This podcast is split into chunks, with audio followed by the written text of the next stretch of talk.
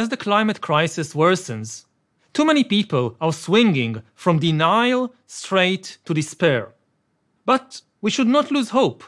Humanity has enormous resources under its command, and by applying them wisely, we can still prevent ecological cataclysm. Let's talk numbers. What would it cost to prevent catastrophic climate change? Would we have to commit 50% of our total budget? 30%? 10%? Naturally enough, no one knows for sure. My team and I have spent weeks poring over various reports and academic papers, living in a cloud of numbers. But while the models behind the numbers are dizzyingly complex, the bottom line should cheer us up. Most experts converge on the number 2%.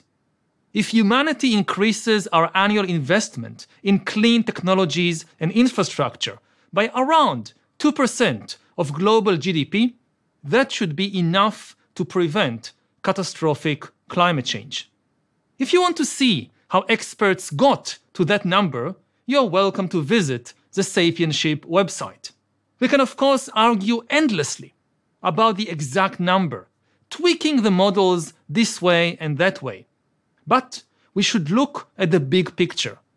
The crucial news is that the price tag of preventing the apocalypse is in the low single digits of annual global GDP. Even the more pessimistic models generally estimate it at below 5%, and most models say it requires investing only an additional 2% of global GDP in the right places. And note the word investing. We are not talking about burning piles of banknotes in some huge sacrifice to the spirits of the earth.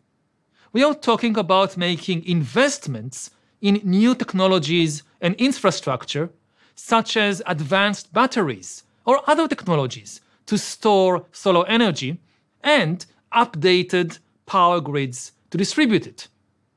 These investments will create lots of new jobs and economic opportunities, and are likely to be economically profitable in the long run, in part by reducing healthcare expenditures and saving millions of people from sickness caused by air pollution. In addition, since oil and gas often prop up autocratic and militaristic regimes, reducing our dependence on fossil fuels will be a huge boon to democracy and to peace. All this can be translated into a concrete political plan of action. We have learned in recent years to define our goal in terms of one number, 1.5 degrees Celsius. We can define the means to do this with another number, 2%. Increase investment in clean technologies and infrastructure by 2 percentage points of global GDP above 2020 levels. Of course, unlike the 1.5 Celsius figure, which is a scientifically robust threshold, the 2% figure represents only a rough guesstimate. It should be understood as a ballpark figure that can help to frame the kind of political project humanity requires. It tells us that preventing catastrophic climate change is a totally feasible project, even though it would obviously cost a lot of money. Since global GDP in 2020 was about $85 trillion, we are talking about a number around $1.7 trillion. But that's still just 2%. This means that to save the environment, we don't need to completely derail the economy or to abandon the achievements of modern civilization. We just need to get our priorities right. Committing 2% of annual global GDP is far from the whole story, of course. It won't solve all our ecological problems, such as oceans brimming with plastic or the continued loss of biodiversity. And even to prevent catastrophic climate change, we'll need to make sure that the funds are invested in the right places and that the new investments don't cause their own negative ecological or social fallout. We will also need to change some of our behaviors and ways of thinking, from what we eat to how we travel. None of that will be easy. But that's exactly why we have politicians. Their job is to deal with the hard stuff. And politicians are actually very skilled at shifting 2% of resources from here to there. It's what they do all the time. The difference between the policies of right-wing and left-wing parties often amounts to a few percentage points of GDP. When faced by a major crisis, politicians swiftly shift far more resources to fight it. For example, in 1945, the US spent about 36% of its GDP on winning the Second World War. During the 2008-2009 financial crisis, the US government spent about 3.5% of GDP to save financial institutions that were deemed too big to fail. Maybe humankind should also treat the Amazon rainforest as too big to fail. Let's try a thought experiment.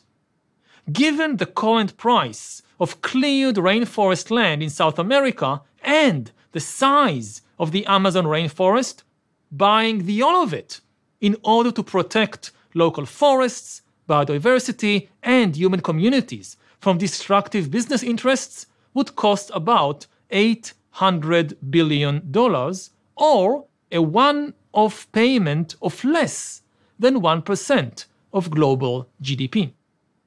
In just the first 9 months of 2020, governments around the world announced stimulus measures worth nearly 14% of global GDP to deal with the COVID-19 pandemic. If citizens press them hard enough, politicians can do the same to deal with the ecological crisis. So can investment banks and pension funds. Pension funds hold over $56 trillion. What's the point of having a pension if you don't have a future?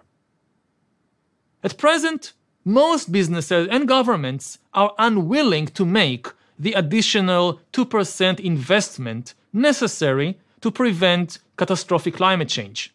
Where does the money go instead? Well, every 2 years, approximately 2.4% of global GDP is spent on food that goes to waste. Governments also spend about $500 billion annually on, wait for it, direct subsidies for fossil fuels. That means that every 3.5 years, governments write a nice fat check for an amount equivalent to 2% of annual global GDP and gift it to the fossil fuel industry. And it gets worse. When you factor in the social and environmental costs that the fossil fuel industry causes, but isn't asked to pay for, the value of these subsidies actually reaches a staggering 7% of annual global GDP. Now consider tax evasion. It's estimated that money hidden by the wealthy in tax havens is worth around 10% of global GDP. Every year, another $1.4 trillion in profits is stashed offshore by corporations, which is equal to 1.6% of global GDP. To prevent the apocalypse, we'll probably need to impose some new taxes. But why not start with collecting the old ones? Such examples can be multiplied, but you get the picture. The money is there. Of course, collecting taxes, stopping food wastage, and slashing subsidies is easier said than done, especially when faced by some of the most powerful lobbies in the world. But it doesn't require a miracle. It just requires determined organization. So we shouldn't succumb to defeatism.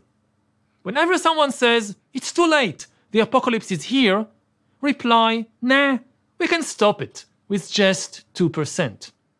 And when COP27 convenes in Egypt in November 2022, we should tell the attending leaders that it's not enough to make vague future pledges about 1.5 degrees Celsius.